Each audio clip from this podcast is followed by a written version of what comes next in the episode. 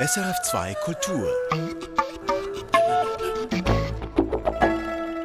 Kino im Kopf mit Michael Sennhauser.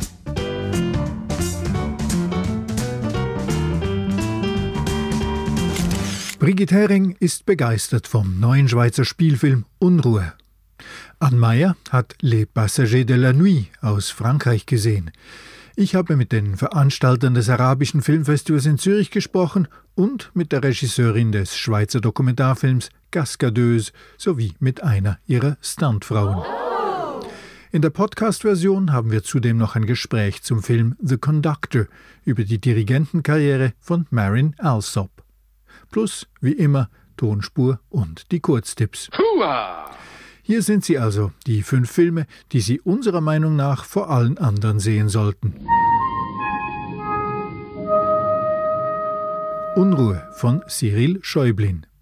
In den 1870er Jahren prallen im Schweizer Jura Welten aufeinander. Uhrenfabriken werden kapitalistisch optimiert, während Uhrmacherinnen die Idee einer anarchistischen Gesellschaft proben. Erfrischend kluges Kino, zart und radikal, historisch und zeitgenössisch zugleich. Unruhe von Cyril Schäublin. Mehr dazu gleich. Cascadeuse von Elena Avdija. Überfahren, verprügelt, geschlagen. Für die Stuntfrauen in diesem Dokumentarfilm ist die Opferrolle Alltag, viel mehr als für ihre männlichen Kollegen. Ein erhellender Blick auf das Kino der Männer. Cascadeuse von Elena Avdija. Auch dazu gleich mehr. Peter K. Alleine gegen den Staat von Laurent Wies. Das Kneubühl-Drama eindringlich nacherzählt als Psychonoir mit Anklängen von Polanski und Haneke. Plus Darsteller Manfred Liechti verdient den Schweizer Filmpreis. Peter K. Alleine gegen den Staat von Laurent Wies. Die goldenen Jahre von Barbara Kolschar. Ein sehr schweizerisches Ehepaar wird durch die Pensionierung unerwartet herausgefordert. Erstklassiges Komödienhandwerk auf jeder Ebene. Einfach, effizient und schließlich überraschend ermutigend. Die goldenen Jahre von Barbara Kolschar.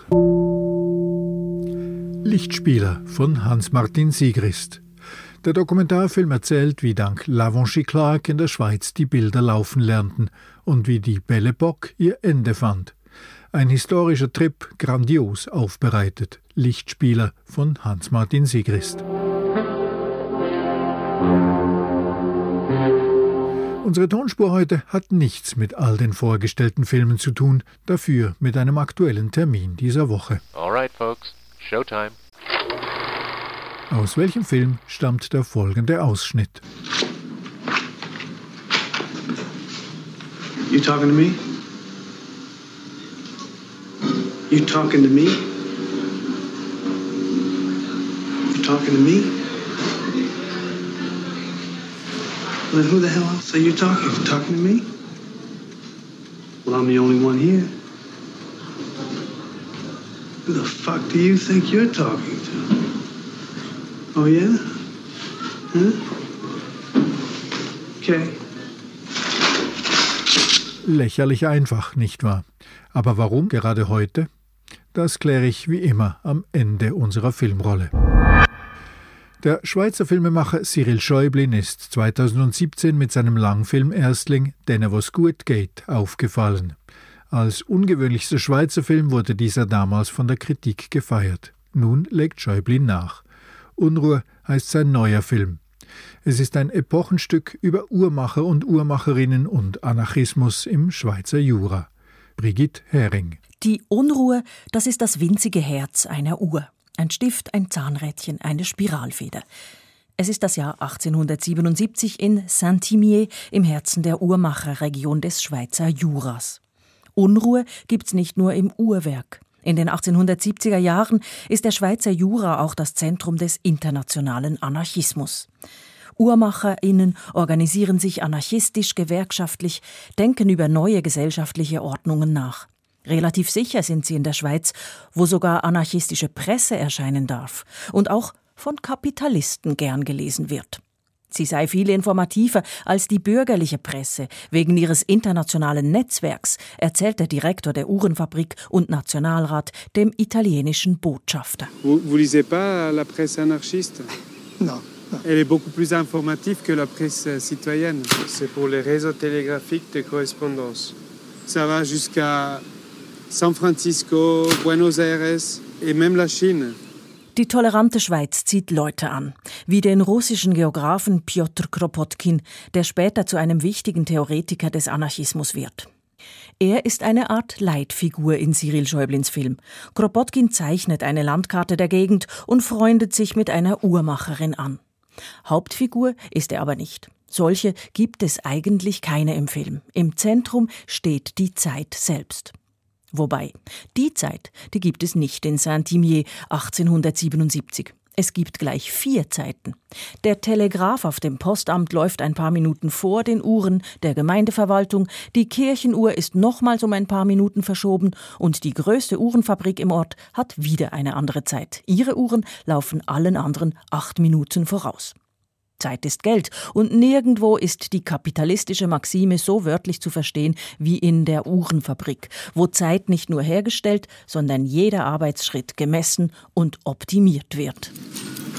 Ihr arbeitet am Herz der Uhr.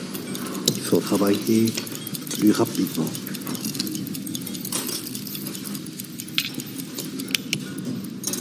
Une minute treize. Zwei Atmosphären stehen sich in Unruhe gegenüber. Der noch junge kapitalistische Nationalstaat und die bereits in Ansätzen praktizierte anarchistische Idee. Neben der großen Fabrik des Nationalrats gibt es auch eine kleine, die von Anarchisten und Anarchistinnen selbst verwaltet wird.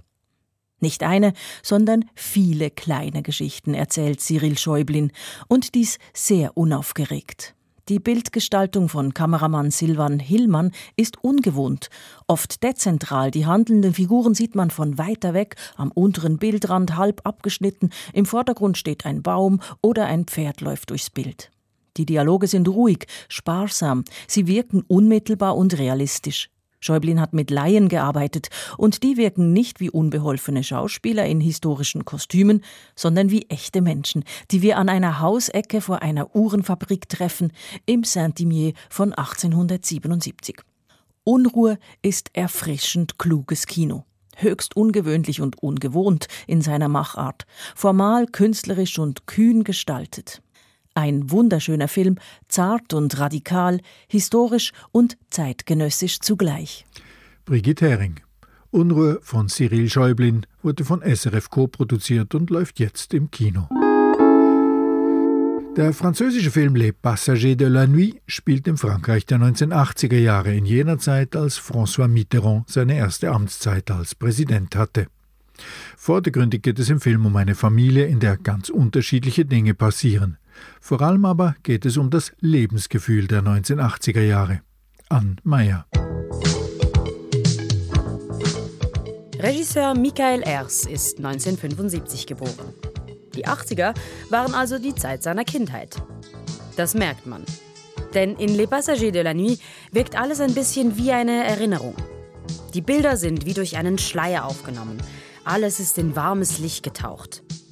In die stimmungsvollen Bilder des Films mischen sich auch Archivaufnahmen aus der Zeit. Auch in Ausstattung und Kostüme wurde viel Hingabe gesteckt.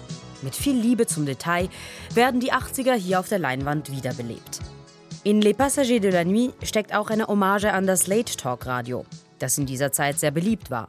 Les Passagers de la Nuit heißt nämlich eine fiktive Radiosendung, bei der eine Moderatorin in der Nacht über Telefon mit Menschen anonym über deren Sorgen spricht. Les passagers de la nuit m'est tout cher. Nous sommes le 10 mai. C'est Vanda Dorval qui vous accompagne cette nuit encore jusqu'à 4 heures du matin. Unter den nächtlichen Zuhörerinnen der Sendung ist auch Elisabeth. Sie kann nämlich nicht schlafen. Ihr Mann hat sie gerade verlassen. Nun muss sie einen Weg finden, wie sie für ihre zwei jugendlichen Kinder sorgen kann. Und das, obwohl sie noch nie in ihrem Leben gearbeitet hat. Wie ihr Vater etwas unsensibel betont. Sie hat ihm gerade unter Tränen erzählt, was passiert ist. Je peux vous aider aussi. Mais c'est pas la question. Non, il faut que je trouve un travail. Vite. Mais comment tu vas faire T'as jamais travaillé Merci. Ça m'aide beaucoup. Pardon, je suis désolé, c'est pas ce que je voulais dire. Liebevoll und unaufgeregt erzählt Michael Ers seine langsame Emanzipationsgeschichte. Dabei brilliert Charlotte Gainsbourg in der Rolle der fragilen und doch determinierten Elisabeth. Nach und nach gewinnt die zurückhaltende Frau an Selbstvertrauen. Insbesondere durch andere Frauen. Die Moderatorin der Radiosendung zum Beispiel. Elisabeth hat ihr einen Brief geschrieben und kann nun für sie arbeiten. Oder die Punkerin Talula, die eines Nachts im Radiostudio auftaucht und die Elisabeth bei sich aufnimmt. Elisabeth fragt die Schulabbrecherin, was sie denn in ihrem Leben machen möchte. Talula antwortet, dass ihr das gefällt, was Elisabeth beim Radio macht. Il n'y a pas d'autres formations Il y a des bourses Il n'y a rien qui te dirait En fait, euh, en fait, ce que vous faites à la radio, ça j'aimerais bien, je crois. Écouter les gens, euh, leur parler, les aider. Der Film gleitet von Ereignis zu Ereignis. Er hat keinen klassischen dramatischen Aufbau. Nichts wird speziell in den Vordergrund gerückt. Das ist nicht nur gut. Das Ganze wird nicht richtig zusammengehalten. Ein bisschen Fokus täte dem Film gut. So ist man irritiert, wenn in der Mitte des Films Elisabeth plötzlich nicht mehr die Protagonistin der Geschichte ist. Irgendwann geht es darum, was die mysteriöse Talula für einen Effekt auf den pubertierenden Sohn Matthias hat. Positiv lässt sich hervorheben, dass Ers mit seiner ruhigen Erzählweise eine ganz eigene melancholische Sprache und Tonalität entwickelt. Es geht nicht um das große Drama, sondern um kleinere und größere Verletzungen und was sie für Spuren hinterlassen, um Begegnungen und Trennungen und wie diese uns für immer prägen können. Ann Meyer, Les Passagers de la Nuit von Michael Erst, jetzt im Kino. Am Donnerstag dieser Woche begann im Zürcher Filmpodium das sechste internationale arabische Filmfestival IAFFZ. Während zehn Tagen kommen zahlreiche Filmschaffende nach Zürich, gezeigt werden 43 Werke aus 22 Ländern, und dies zu einem Zeitpunkt, in dem arabischsprachige Länder unter besonderer Beobachtung stehen, nicht zuletzt wegen der Fußballweltmeisterschaft in Katar. Ich habe die Präsidentin des Festivalvereins getroffen, Aida Schläpfer Al-Hassani, und Michel Bobmer, den stellvertretenden Leiter des Filmpodiums. Die Boykottaufrufe gegen die Fußballweltmeisterschaft in Katar schüren offenbar auch ein allgemeines Misstrauen gegen arabische Staaten. Jedenfalls wurde gleich hinter dem Zürcher Stadthaus ein Plakat des Internationalen Arabischen Filmfestivals mit einer Anti-Katar-Parole besprayt. Große arabische Filmfestivals wie einst das von Dubai oder heute in den Vereinigten Arabischen Emiraten werden von den jeweiligen Staaten finanziert. Beim Filmfestival in Zürich ist das aber nicht der Fall. Das betont Aida Schläpfer Al-Hassani, Mitgründerin und Präsidentin des Vereins. Also wir sind absolut unabhängig und das ist das Schöne daran, dass wir auch äh, frei sind mit äh, Auswahl, ohne Zensuren und Rücksicht, dass wir wirklich kulturell blieben. Aber Schläpfer al-Hassani kennt die Frage nach der Unabhängigkeit seit der ersten Ausgabe des Festivals, das nur alle zwei Jahre durchgeführt wird. Sie müsse die Unabhängigkeit immer und immer wieder deklarieren. Ja, muss ich fast ja immer machen, ja. Und ja, wir müssen immer leider. Ja. Dabei wird der Verein wie auch das Festival getragen von ehrenamtlichen Mitgliedern und deren Begeisterung. Und längst nicht alle haben einen arabischen Hintergrund. Ja, unsere Mitglieder sind äh, viele, aber nicht alle. Die haben, äh, also nicht Araber sind, aber waren mal in den arabischen Ländern, sind sie ja fasziniert von, von Marokko, von der Wüste, von der arabischen Welt. Und dann, äh, sie, sie glauben an das und sie unterstützen sehr gern mit ihrem Beitrag. Das auch, dass der Verein schon seit 2008 überlebt hat, dank die Mitglieder natürlich. Finanziert wird das IAFFZ über ehrenamtliche Arbeit und Vereinsbeträge und außerdem von Stiftungen und Sponsoren, hauptsächlich aus der Schweiz. Ganz wichtig ist dabei die Kooperation, die sogenannte Private-Public Partnership des Vereins mit dem Austragungsort, dem städtischen Zürcher Filmpodium. Dessen stellvertretender Leiter Michel Bobmer erklärt, das Filmpodium bietet eigentlich die Dienstleistung des Kinos selber. Das heißt also, wir klären die ganzen Rechte ab, wir bezahlen für die Rechte, wir bezahlen für das Material, wir sind natürlich auch an den Einnahmen beteiligt und eben die, das ganze Personal wird vom Kino gestellt. Die Entscheidung für diese Private-Public Partnership lag von Anfang an bei der Leitung des Filmpodiums. Aber die Stadtregierung trage es mit, sagt Michel Bobmer. Wir sind sehr froh, dass die Stadt hinter diesem Festival steht. Dass es wird auch zum zweiten Mal dieses Jahr eröffnet von Corinne Mauch, der Stadtpräsidentin von Zürich, die diesen Anlass sehr unterstützt. Das Programm wiederum stellt der Verein IAFFZ zusammen, sagt Aida Schläpfer Al-Hassani. Also zuerst die Kriterien für äh, Filmauswahl ist das ja international. Das muss das ja erfüllen von technisch, Inhalt und alles professionell sein. Äh, zweitens möchten wir auch mit diesem Film auch da der die Bild von der arabischen Welt da bringen, dass es anders ist und äh, die andere Kultur auch da verbreiten in der Schweiz, in der europäisches Publikum da in der Schweiz. Und das leistet das Arabische Filmfestival in Zürich seit 2012 unabhängig und mit wachsendem Erfolg. Gerade auch dank diesem unabhängigen Blick von außen auf die Werke der Filmemacherinnen und Filmemacher mit ihrem Insider oder auch in einzelnen Fällen exilanten Blick. Das sechste internationale arabische Filmfestival Zürich läuft seit Donnerstag und dauert zehn Tage. Das Programm finden Sie auf der Webseite des IAFFZ oder auf der des Zürcher Filmpodiums. Sie lassen sich anfahren, verprügeln, die Treppe hinunterstoßen oder erwürgen. Die Stuntfrauen beim Film verkörpern viel häufiger reine Opfer als ihre männlichen Kollegen.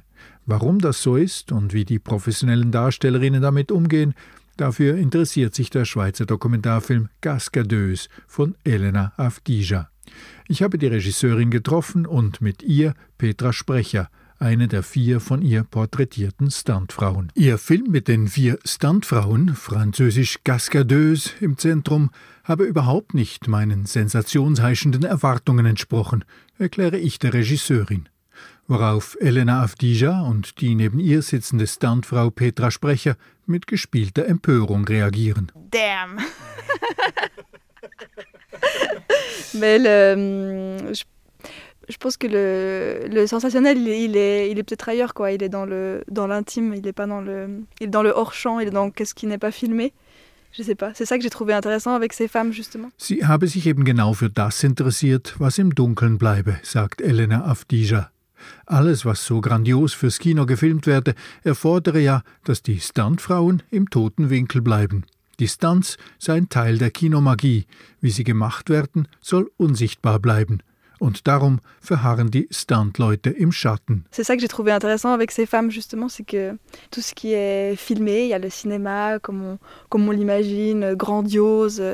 Et en fait, elles, elles sont dans un, dans un petit coin, un angle mort du cinéma où personne ne va voir parce que euh, bah, les cascades, c'est de la magie du cinéma, donc on ne doit pas savoir que ça existe, ça doit faire semblant que c'est pour de vrai.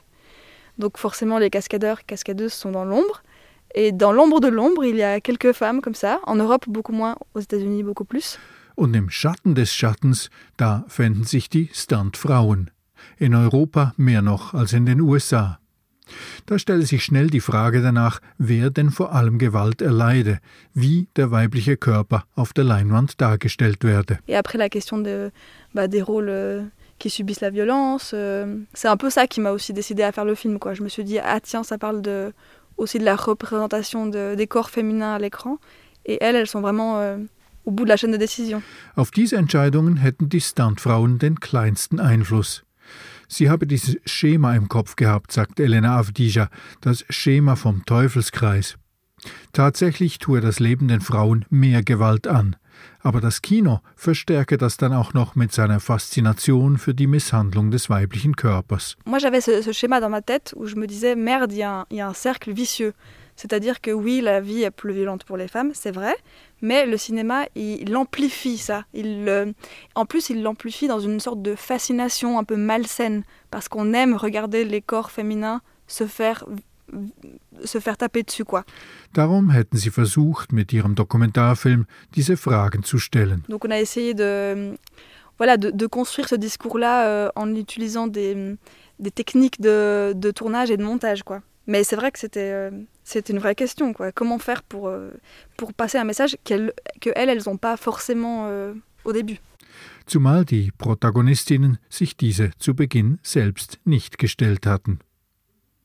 Das bestätigt Stuntfrau Petra Sprecher, die als Artistin unter anderem im Cirque du Soleil gearbeitet hatte. Dass sie als Stuntfrau in erster Linie Opfer zu verkörpern habe? Das war mir absolut nicht klar, weil ich komme ja von einem Zirkus-Hintergrund, von, von einem Trapezkünstlerin Hintergrund. Und ich habe mir damals einfach vorgestellt, oh, wow, Stuntfrau, da werde ich dann durch die Luft fliegen als Superhero und ich werde von den Buildings äh, runterspringen und so. Und dann, das ist, meine Karriere war dann auch so die ersten fünf bis acht Jahre. Und dann plötzlich habe ich keine von diesen fliegenden Jobs mehr gekriegt. Dann sind alle diese Krimi in LA, die im Moment gefilmt werden. Und ja, da, da bist du die, die ver vergewaltigt wird, verprügelt, die die Treppe runtergeschossen wird. Sich Gewalt antun zu lassen, das verlange nach einem ganz anderen Training, sagt Petra Sprecher ist mir plötzlich klar geworden, oh, jetzt muss ich also auch noch anfangen mit Boxing und Martial Arts und all. Und das ist ja so groß, die Martial Arts. Und die Arten von Kampf, die sie verlangen, die sind so verschieden. Weil zum Beispiel für einen Marvel-Film muss das alles aussehen wie ein Superheldin. Und zum Beispiel am Fernsehen spiele ich oft Frauen, also spiele ich, double ich oft Frauen, die gar kein Kampftraining haben. Und dann darfst du gar nicht äh, trainiert aussehen. In ihrem Dokumentarfilm Cascadeuse zeigt das Elena Avdija mit einer erschlagenden Montage aus solchen Opferstunts aus einer ganzen Reihe von europäischen Filmen. Und das sind nicht etwa Szenen aus extremen Filmen, sondern aus ganz normalen Kino- und Fernsehdramen. Klar verstärken die Stuntfrauen mit ihrem heroischen Einsatz diese Körperbilder. Aber da stelle sich die Frage der Ermächtigung. Die Stuntfrauen hätten ja keinen Einfluss auf die Drehbücher. Sie wüssten oft bis kurz vor Drehbeginn einer Szene nicht einmal, was genau gefordert sei. Mais bien sûr, mais ça le problème, c'est le problème de l'agency. La, C'est-à-dire qu'elles, elles sont dans une position où elles n'ont pas le choix en fait. -hmm. C'est-à-dire qu'elles doivent travailler, elles doivent faire des heures, elles doivent faire des contrats. Et elle a souvent les cascades, tu sais pas jusqu'à la dernière heure qu'est-ce que tu vas faire en fait. Filmproduktionen seien durchgetaktete Maschinen und das letzte Rädchen habe da den kleinsten Einfluss. Les productions de cinéma, ici beaucoup de gens peuvent en parler, c'est tellement compliqué et épais qu'en fait euh, les informations circulent vraiment au compte-goutte et jusqu'à la dernière heure, tu sais pas qu'est-ce que tu vas faire comme cascade, tu sais pas quel costume tu vas avoir, donc comment tu peux, tu contrôles rien en fait. Die Kontrolle darüber, wie der weibliche Körper generell inszeniert und repräsentiert werde, die liege bei den Filmemachern, den Drehbuchautoren, sagt Elena Avdija. Und sie rede in der männlichen Form hier, weil das nach wie vor männlich dominierte Berufe seien. Par contre, qui contrôle, c'est les scénaristes, c'est les producteurs, c'est les réalisateurs. Je, parle exprès au masculin parce que c'est euh, des métiers qui sont plutôt masculins et c'est en fait c'est là qu'il faut que ça bouge c'est-à-dire qu'il faut qu'on réinvente des manières d'écrire qui sont plus conscientes de ces enjeux-là. Schon beim Schreiben der Drehbücher müssten die weiblichen Rollen aus diesem Teufelskreis herausgenommen werden. Eine der Stuntfrauen im Film überlegt, ob sie nicht umsteigen solle auf Autostunts als Fahrerin. Das wäre eine Möglichkeit, den eigenen Körper etwas aus der Schuss- oder Schlaglinie zu nehmen. Aber auch das sei nicht so einfach, sagt Hollywood-Stuntfrau Petra Sprecher. Ich habe das schon gemacht, so als Polizei, so äh, Verfolgungsjagd durch Downtown LA. Das habe ich schon immer gemacht, solche Sachen. Aber ich habe mich einfach nie wirklich voll darauf spezialisiert, weil es ist auch so teuer. Also die, die Stunt-Driving-Stunde, die Privatstunde, die ist ja 300 US-Dollar pro Stunde. Und das nützt ja nicht eine Stunde pro Woche. Das nützt ja, du musst ja bis du dort bist schon, du musst ja wirklich fünf Stunden am Stück trainieren, ein paar Tage pro Woche. Und dann oder sonst halt dein eigenes Auto kaufen. Und dann das, wenn du nicht zwei Parkplätze hast zu Hause, musst du es dann immer umparkieren auf der Straße. Cascadeuse zeigt auch längst nicht alles, was es an Frauenstunts in der Kinogeschichte gab und gibt. So fehlt etwa ein sexistischer Klassiker komplett, nämlich der Girlfight, der Kampf zwischen Frauen, der öfter als nicht der lustvollen Bedienung eines männlichen Blicks dient. Damit ist Elena Avdija nicht ganz einverstanden. Im Zweikampf würden die Frauen ja immerhin zu handelnden Subjekten. Déjà, je suis pas sûre que ce soit.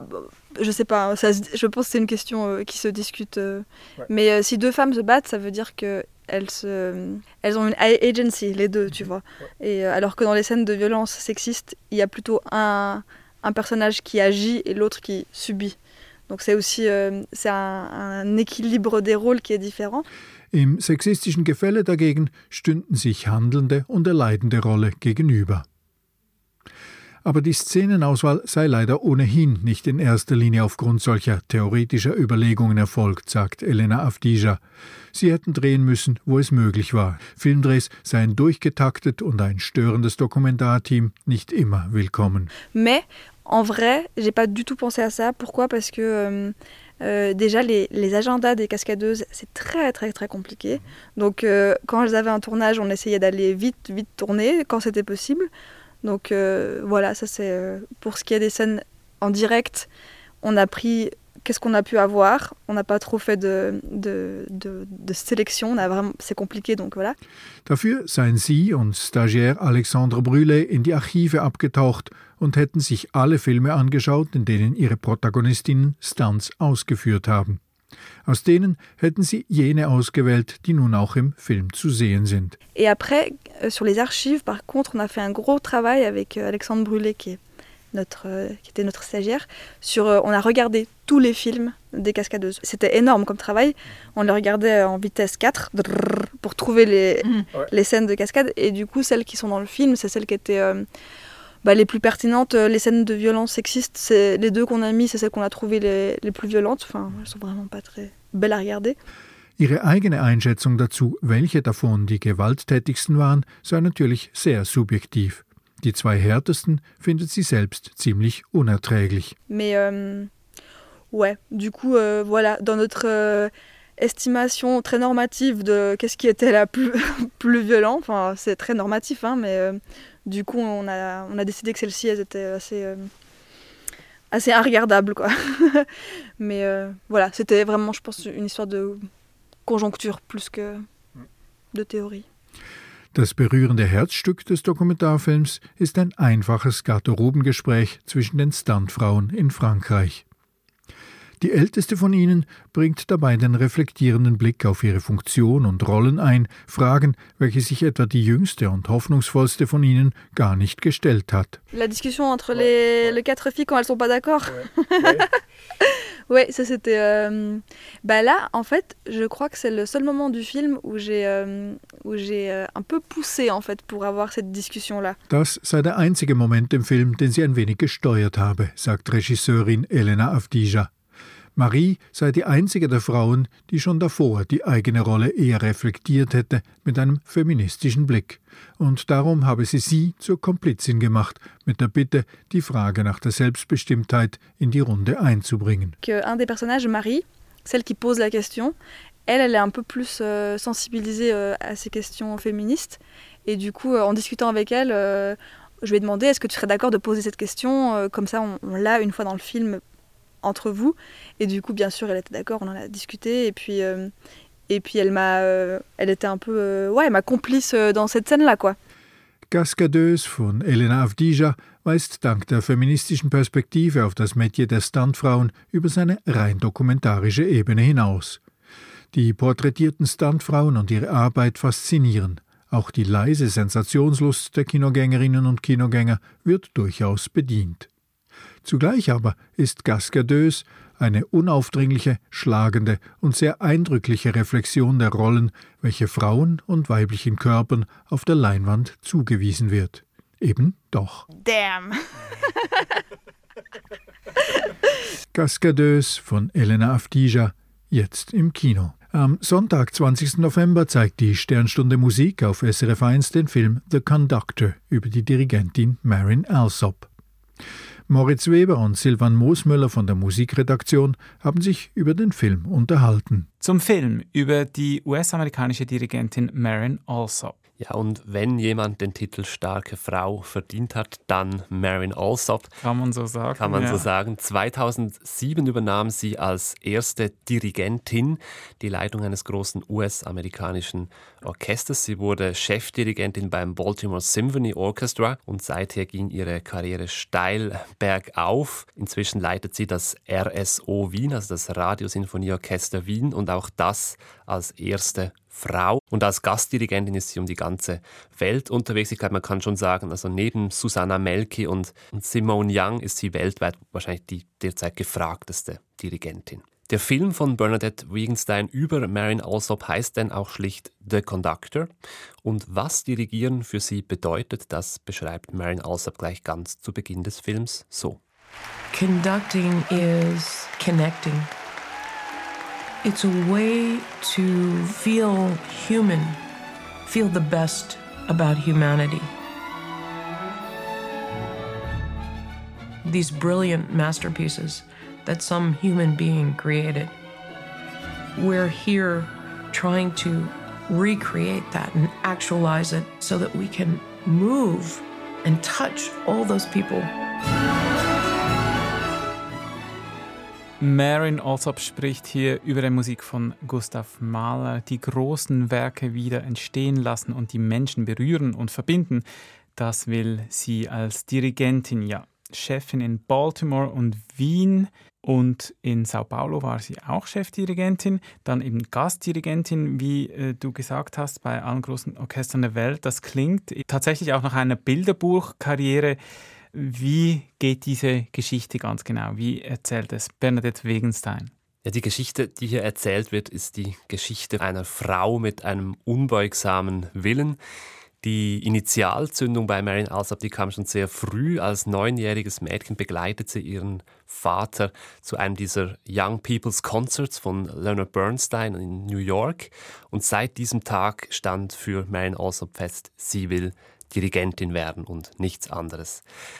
Was folgte, war dann aber eben keine Bilderbuchkarriere, sondern eher eine Leidensgeschichte, muss man sagen. Eine Geschichte, die geprägt war von Zurückweisung, Enttäuschung, ja, Diskriminierung. Sogar die eigenen Eltern, beide professionelle Musiker, sagten ihrer kleinen Tochter, nee, also Dirigentin als Frau niemals, das musst du dir abschminken. Und das war nur einer von vielen herben Rückschlägen am Juilliard-Konservatorium. Da wollte sie sich als Dirigentin einschreiben, aber ist abgeblitzt mehrmals.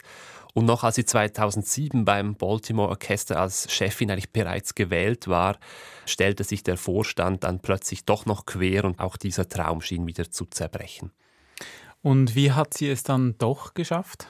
Ja, Wille lautet ihr Geheimnis. Sie hat nie mhm. aufgegeben und dann aber schon auch Initiative, also Eigeninitiative. Schon als Violinstudentin rief Marin Alsop in New York ein Streichorchester ins Leben und auch sogar eine Swingband.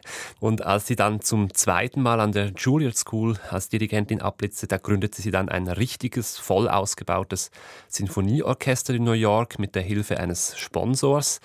Und dieses Sinfonieorchester war der entscheidende Türöffner für sie. Plötzlich wurde sie auch in der Öffentlichkeit als Dirigentin wahrgenommen. Und ausgerechnet Leonard Bernstein, also der Mann, der dem damals neunjährigen Mädchen diesen Traum des Dirigierens eingepflanzt hatte, wurde nun ihr Mentor.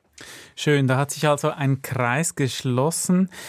Ein langer, beschwerlicher Weg für Marin Alsop wie für sehr viele Dirigentinnen bis heute. Hat dieser Weg denn auch Ihre Persönlichkeit geprägt? Auf jeden Fall. Das, mich hat sehr beeindruckt, ähm, mit welchem Selbstbewusstsein und auch welcher Unabhängigkeit sie im Film da auftritt. Also diese Ausstrahlung, das, das spürt man irgendwie, dass sie das alles durchgemacht hat.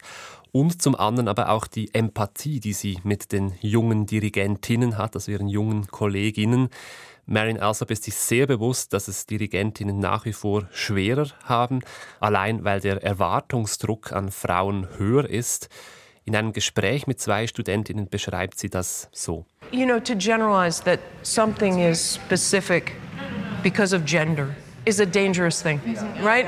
But I think we haven't been allowed to have the conversation enough about the fact that there are certain things that are definitely gender related. Mm-hmm. And I do think that the way society treats women in terms of expectation, you know, that women have to look, a, you don't just have to be good, you have to also look a certain way.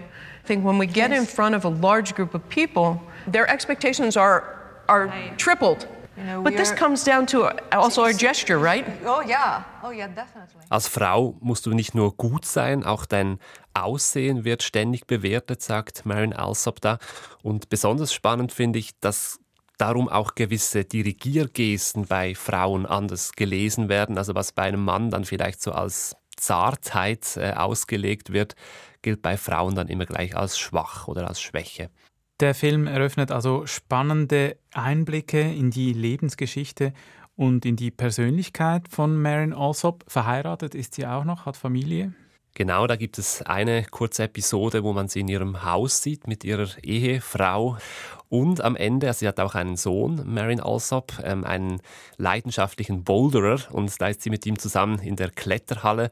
Das Klettern interessiert ihn noch ein bisschen mehr als die Musik, aber es gibt auch da natürlich Gemeinsamkeiten, auch also eine Kletterwand zu überwinden. Auch dazu braucht es einen großen Willen.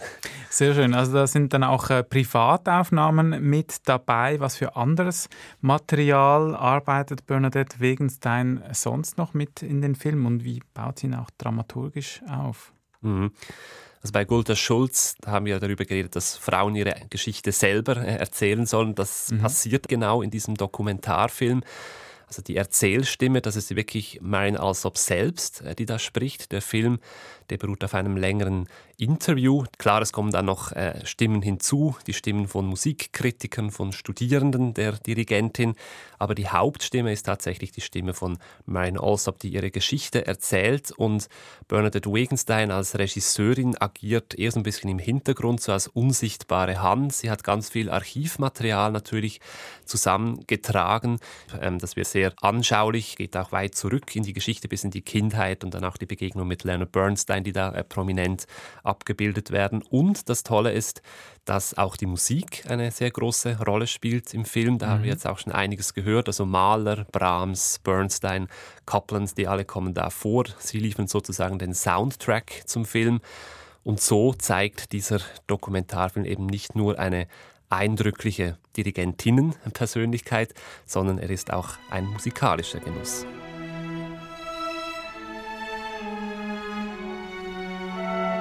Until I find what I call the magic key to open up this sort of abstract box. The key feels very real. The box itself feels more abstract to me. The key can be any shape, it can be any color, it can be anything. But if it opens up the door to the moral of the story, then it gives me access to why the composer wrote every note in the piece. It's almost like the key to somebody's heart. And so it becomes much more than just conducting, it's about the unspoken beauty of what we can have when we connect as human beings. It's about hope for the planet. It's about hope for humanity and kindness and all those things. So I'm going to cry.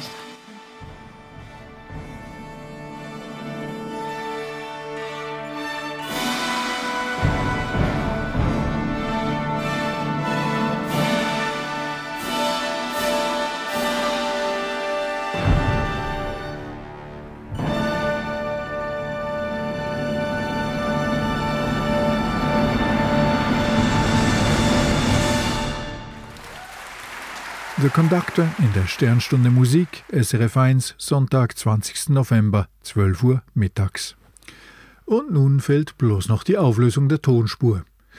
Da ist natürlich unverkennbar und unverwechselbar Robert De Niro zu hören, als Taxi-Driver Travis Bickle, in jenem Film, der Martin Scorseses Regiekarriere 1976 so richtig abheben ließ. Vor dem Spiegel übt der selbsternannte Rächer den höhnischen Auftritt mit der Pistole und mit der Frage, ob wir etwa mit ihm sprechen würden. You talking to me? You talking to me? You talking to me? Then who the hell else are you talking? You talking to me? Well, I'm the only one here.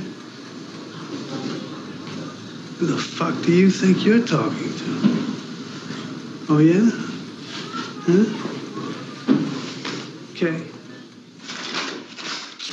Robert De Niro als Travis Bickle in Martin Scorseses Taxi Driver von 1976. Diese Woche feierte Martin Scorsese seinen 80. Geburtstag. Das war Kino im Kopf. Ich bin Michael Sennhauser. Die fünf unverpassbaren Filme der Woche finden Sie übrigens auch jeden Donnerstag schriftlich auf sennhausersfilmblog.ch. Und Kino im Kopf gibt es wieder in einer Woche. Bis dahin viel Vergnügen in Ihrem Kino.